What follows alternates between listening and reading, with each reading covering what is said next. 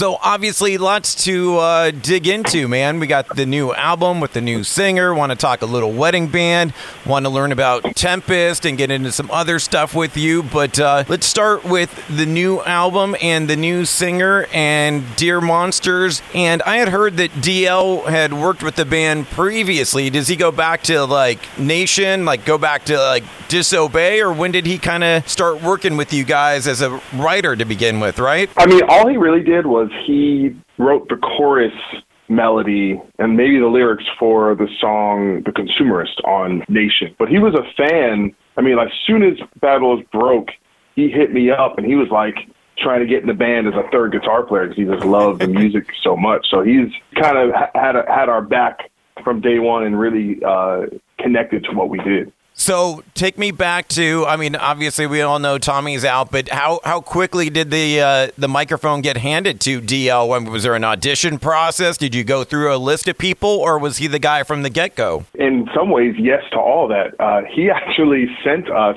a version of him singing the Wolves song "Better Off This Way" within 24 hours of us not having a singer, and it was pretty clear from that first recording. And he's a producer, so he's gonna make it sound good, and he knows what he's doing on the the production side of it. And it sounded incredible. We kind of knew from day one that worst case scenario is we'd have someone who on record could really kill it. But we still, despite all that, we still decided to go on a lengthy search. And I mean, we got tons of submissions. I mean, dozens of submissions, people sending in recordings of them singing our songs. And then eventually we saw about a half dozen people in person, whittled it down about three people, which did some demos on some new songs, and out of that three, we, we made our decision, and it was a unanimous decision in the band to, to go with DL. But it, it, took about three months, the whole process. And do imagine, did he uh, contribute writing as well on this album too? Yeah, I mean, he wrote um, lyrics and uh, melodies on a handful of songs, songs like uh, House of Cards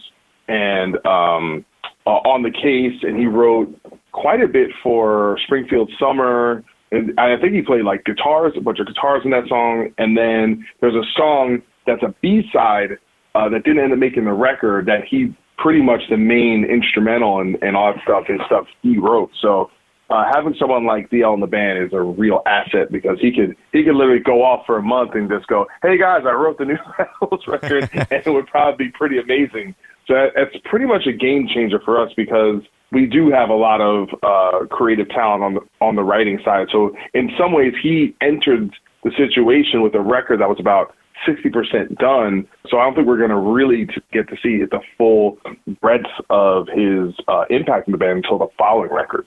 Okay, interesting. Interesting too to see that Josh Gilbert produced this one from As They Lay Dying. Uh, he's a contributing producer. Uh, basically, him and Joseph McQueen are a production team um, and they have a studio called Sparrow Sound, and essentially they work together, but kind of filling different roles. Joseph is the main engineer, you know, the guy that usually is doing the tracking and, you know, especially we're doing vocals and stuff, he's kind of helping us with all that. And Josh is really more of like a creative producer in terms of helping out with vocal melodies or even he contributed some stuff with uh, some lyrics here and there. And also, uh, Josh is great with production elements, you know, putting little like loops and synths and all that extra kind of ear candy stuff. So they they work together, and and the way we work on records is a little bit, I'd say, uh, not normal as, as compared to a lot of bands. Because we work with a lot of different people, and it kind of comes together all at the end, you know. Interesting that you said about uh, Josh and, and doing like the sequencing and, and that kind of stuff because it did feel like that was uh, a little bit more. I mean, there's always been a little bit of that in each album, but it did feel like this third album had the most of that little, like you said, sweetening up the sound, kind of little little melodies and stuff in there, little sound effects and mm-hmm. producing. Mm-hmm. He's great at that stuff, and on this record, we would actually work on it kind of together and and build the tracks. And producers, especially in in kind of the modern producers, they all have these little secrets you know, to kind of beef up the sound and stuff and little things that I know that you might not know that are pretty damn cool. It's, it's great. It's great to be around that stuff because, you know, I, I do my own kind of recording stuff at home. You get to pick up little tricks and just, just being around talented people is a real, blessing. And they always, you get with some good production team, they always make you look better than even you probably deserve. Dude, uh, killer video for if tomorrow never comes, and I bet a little bit surreal, uh, uh, kind of not a lot of acting, or, or were you putting on your acting chops? But I mean, I imagine that's a fear for every musician to go down in a plane flight. Yeah, I mean, we did some acting. It's funny, you know, you shoot music videos, and you're like, you know, you're you're doing your thing, you're trying to be in the moment, be in the character, and then you see the cut, and they just didn't use any of your stuff. You're like, okay, it's a good thing I was on that set for six hours, freaking out when they they use me for for like you know one umpteenth of a second. So it's it's always fun uh, with stuff like that. But such is such is show business, right? Yeah, totally. I mean, I went to one music video shoot and was up front in the crowd, and yeah, I went frame by frame, not in it one second. You know, I, I totally know what you mean. But you know, speaking of the acting chops, I, I saw you on uh, Music's Greatest Mysteries. Yeah, it's funny. I, I well, I wasn't acting. I was just just talking the way I'm like this. But it was funny. I haven't seen any of that of me on there. I, I did it, and then people are like, "Oh, it's on TV this day," and I, I haven't seen any of it. So hopefully, I didn't come off like an, an idiot.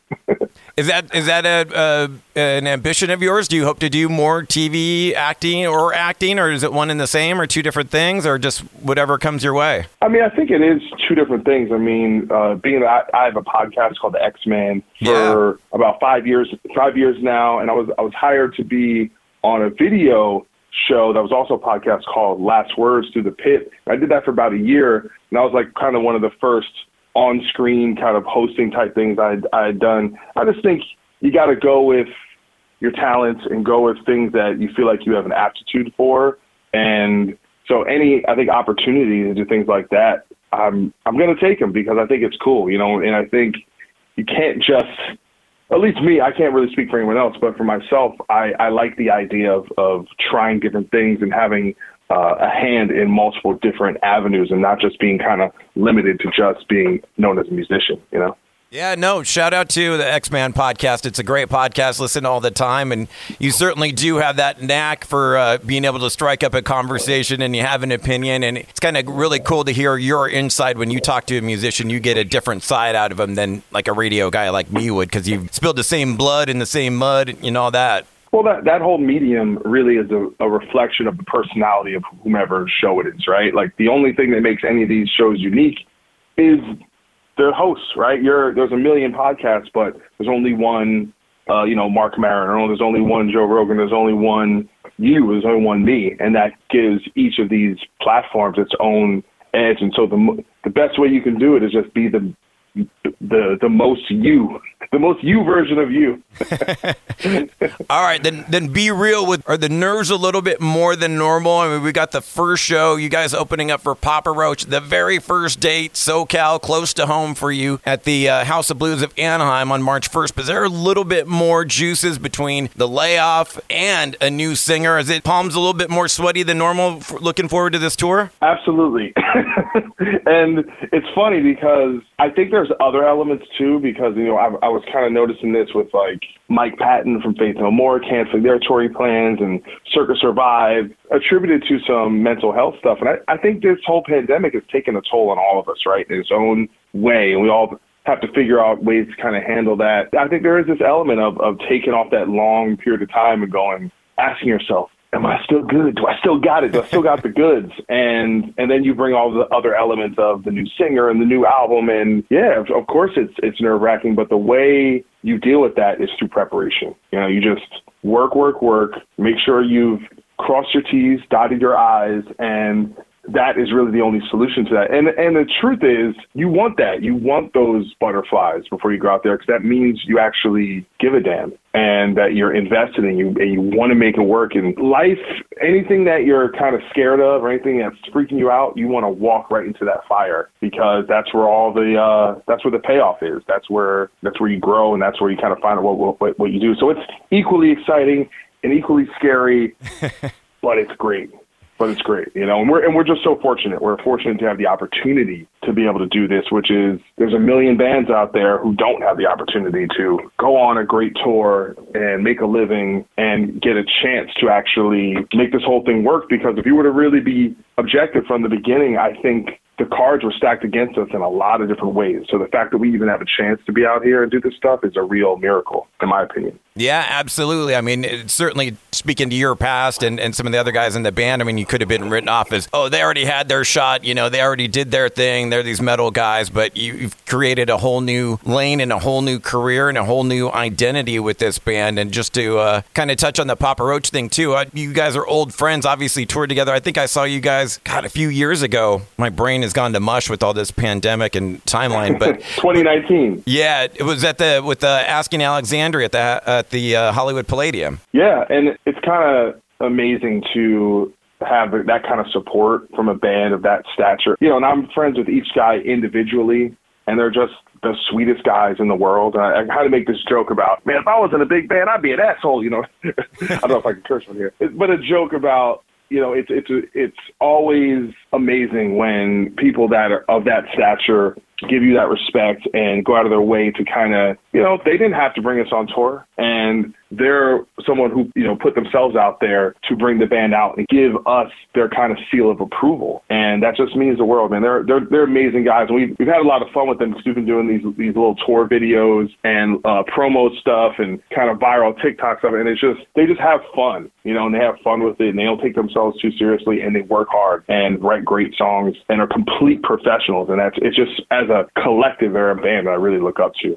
Yeah, man, it's great to see, and I, I, love that too. I mean, you you guys certainly have it in your band, and they they wear it in spades. But like I like what you said, not taking yourself too seriously. I mean, there's certainly those bands out there that do, but you got to have a sense of humor at the end of the day.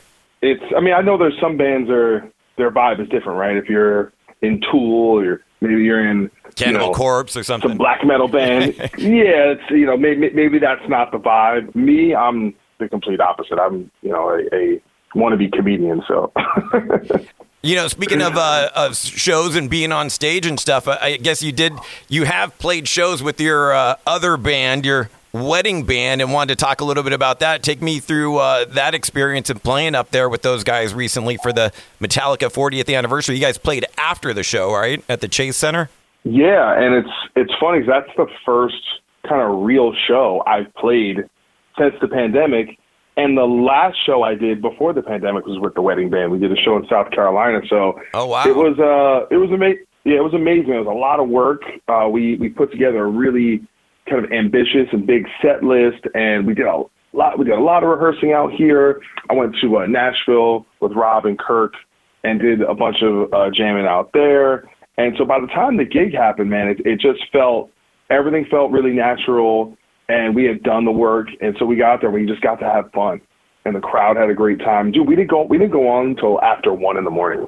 Damn. It was so it's like three in the morning when that show is is ending. It's like people yawning, and you know, a lot. I'm sure a lot of people traveled to San Francisco for the home Metallica weekend, so they got jet lagged, and they're you know these are these are you know these are grown ups with kids. They're they're not ready to be out till three in the morning. So the fact that that people hung out with us all night was a great time, and the feedback was incredible from all all the people, and it was just a, a real celebration uh, for Metallica. And the fact that I'm I'm a part of that is a little surreal, but I think uh, you just have to appreciate the opportunities, work hard, keep your head down, don't complain, and uh, and just uh, be of service, you know, to whatever your environment environment you're around. And that's I, I, how I think I've kind of cultivated these opportunities is by showing up, being prepared, and trying to be uh, someone who's helping the team. You know, and that's what any environment like that. It's like it's all about the bigger picture, and it's uh, it's it's amazing, man. I'm I'm super lucky, dude. And and hats off to Kirk and Robert for they, what they play two plus hours and then go play another two plus hours. Can you talk about what what songs you played? I didn't get a chance to look up the set list, but what what type of music is the wedding band doing? It's a real collection. I think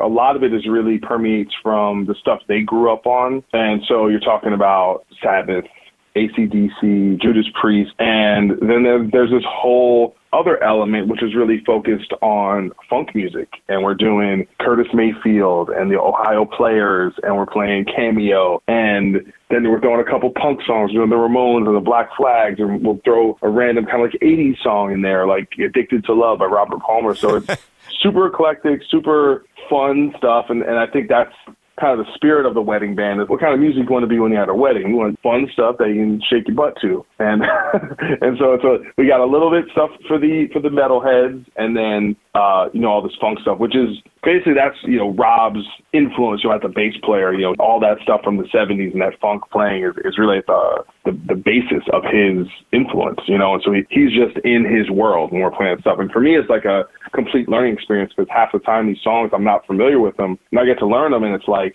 putting on this whole other hat, you know, and and learning different styles and trying to figure out how to fit in that with through this kind of hard rock prism. So it's a it's a real learning experience and it's and it's just fun, man. It's and the funk, man, you just got to feel it. It's a different different vibe. Well, shoot, if anyone could bring the funk, it's certainly Robert. I mean, his work in suicidal tendencies and infectious grooves, just ugh, sick. Oh yeah, I'm on his side, so I'm always always have his bass nice and bumping in my ears. So I'm I'm uh I got the best seat in the house for that hey, did you uh, did you get a chance to uh, listen to uh, Kirk's uh, instrumental EP Portals? Did he play that for you? Like, hey, check this out, man. No, but you know what's funny, and I've been I, I haven't told this story yet. I, I feel like I, I was going to post this on online. Was that I was in the room when he got the call that Metallica's label was going to put it out. Ah. And so I got, I knew, so I heard like in real time and how excited he was. It was like a cool thing to be to be a part of because it's it's rare for them. I mean, you know, it's everyone knows a big reason why